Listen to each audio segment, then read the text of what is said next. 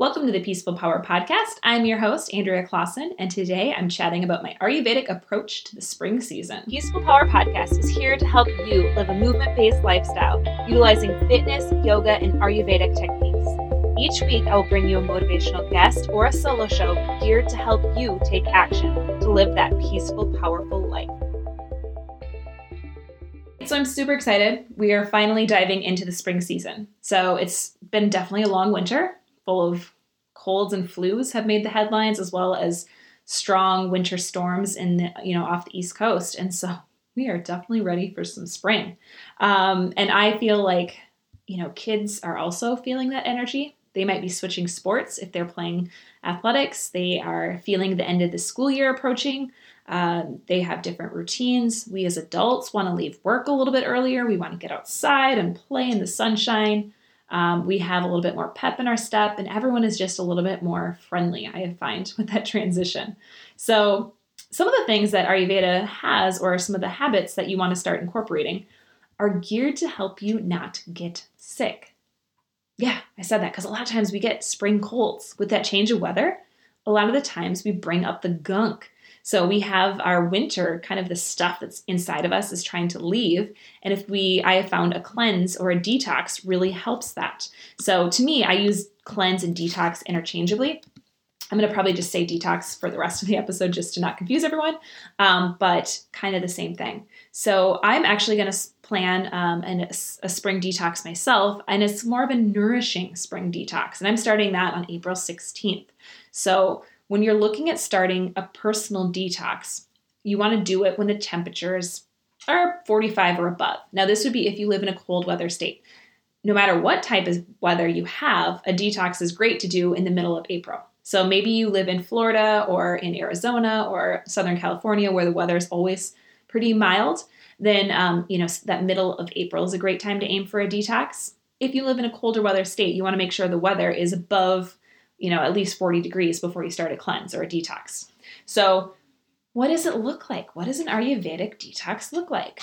So, I actually am a big fan of them because what mine will look like will look different than yours because we can plan the detox around habits. We can plan it around nutrition. We might have some similar similar principles such as early lighter dinners or eating a larger lunch, having more seasonal veggies, uh, maybe having kitchery but like I might really tackle some technology habits. Like I want to get off my phone by 7:30 every night. I want to only listen to two podcasts a day versus five. You know, that could be just something that um, some habits like that that you want to incorporate. The spring is the perfect time to do that. And one of the reasons why is it's just a new, again, that fresh energy. It's like we're clearing house from the winter months, from that slow, kind of that slow, just kind of hibernation feeling. And we're starting to kind of come out of our houses, you know, saying hi to our neighbors again. And um, that's something I want you guys to really pay attention to change that change in energy. So that's one of the things that I um, do on my detox is I'm planning a nourishing spring detox that is actually going to be free for you guys to join. And um, again, you can just find that at andreaclausen.com backslash spring detox and you can sign up there. And that's going to be a um, 7 to 21 days. You get to decide how long you want to do your detox for, and you'll get all of the guidelines about how to design your own. And so I'm going to give you some food recipes. I'm going to give you some technology stuff. Um, I'm going to give you some self care, you know, possible habits, as well as um, maybe you just need to start cleaning up the house, like just all of that stuff that we think about. That's what you're going to get kind of in this detox. So I'm super excited about it. If you guys want to join me, again, um, it's free and it's starting April 16th. And these are something that I personally did in the fall and I did not get sick. Like, knock on wood, I didn't get sick. I took my fire cider, I did my detox, and that helped me through the winter months. And so that's why these detoxes, I, for me, are so important because I don't, who likes to get sick, you know? Nobody. Nobody likes to get sick.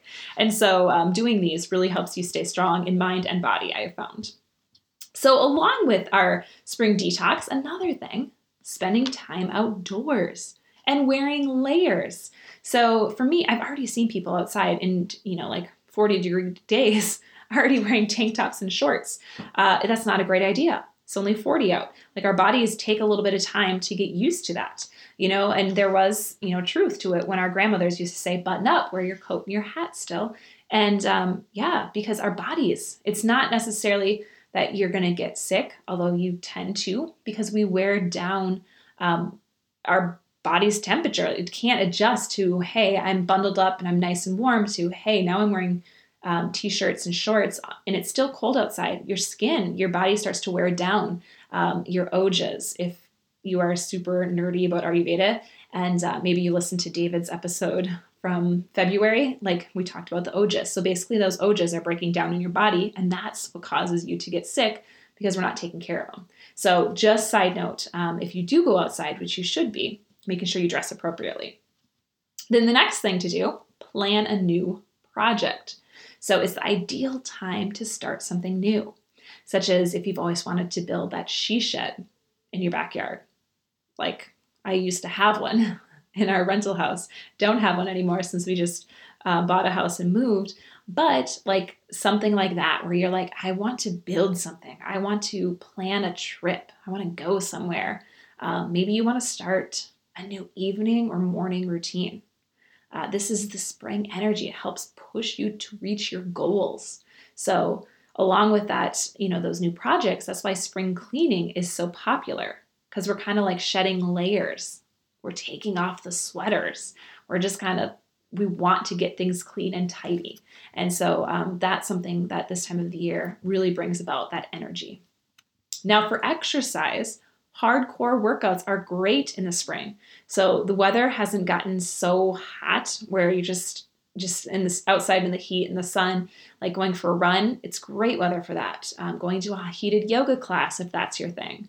Um, HIIT classes are great because you just want that intensity. Your body's ready to do something a little bit more intense because those winter months, it's also a great time to do stuff that's intense. But if you haven't been, you know, making sure that you're attacking it now because in the summer, intense workouts in Ayurveda are not super popular if you live in a warmer or if it's warm wherever you're at, which for the most part, I'm I, most of the states, I would say, besides maybe Alaska, because I don't know that for a fact, but when I visited that one time, it was a little chillier, and I did wear a sweatshirt the whole time I was there.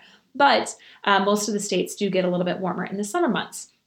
And so, having the little less intense workouts in the summer is actually what you want to be doing. So, those hardcore workouts, spring is the time to do them.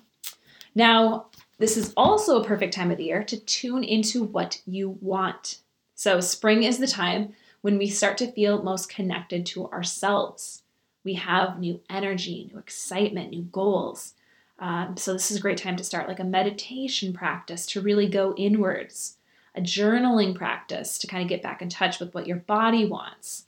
Um, those are, I, honestly, that's probably the two best practices to start if you are like, I don't know how to tune into myself taking a little bit of time. Like I love to sit in the morning and uh, meditate and journal just so I can see what comes up, what comes out of me. Sometimes after a workout, I really feel the juices flowing and I'll just get out my phone and I pull up my notes and I just start either um, typing in like everything that's just coming up and then I'll kind of read it later and I might um, go through it and make it an Instagram post. Um, the being totally transparent, that's what I'll do is I'll be like, okay, this was great stuff. Or sometimes I make it into a podcast, depending on what's coming up for me during that workout.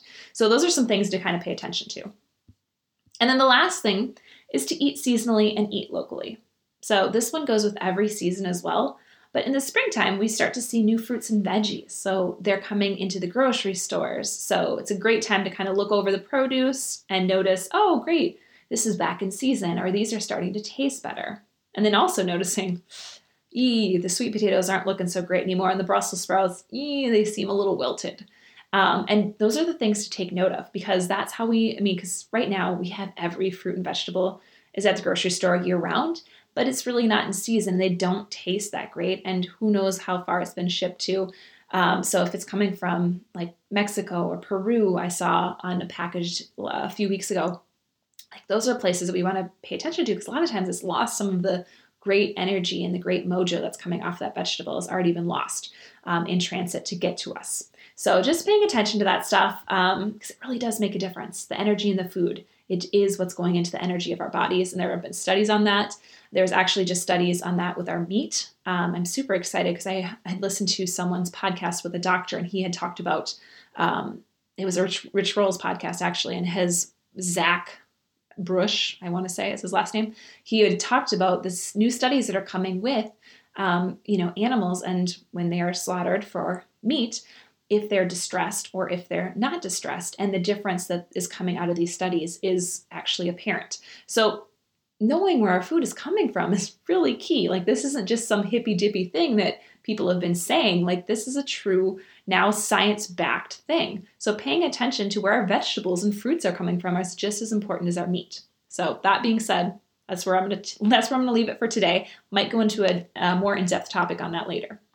Um, so, pretty much, you know, in conclusion, most of our Ayurveda, we might have heard these things before. Our grandparents have told us them. You know, they've been true back when they were younger, when there was no internet for them, there was no local libraries, they weren't quite as, you know, well read as they are nowadays. So they learned from their mothers, who learned it from their mothers, and they just pass this information down. So we've kind of we're I would say we probably have lost a lot of that art. And so that's something that I want to tap back into. And I am I'm blessed that both of my grandmothers and one of my grandfathers is still alive. And so I can ask, you know, I end of good health, my grandmothers.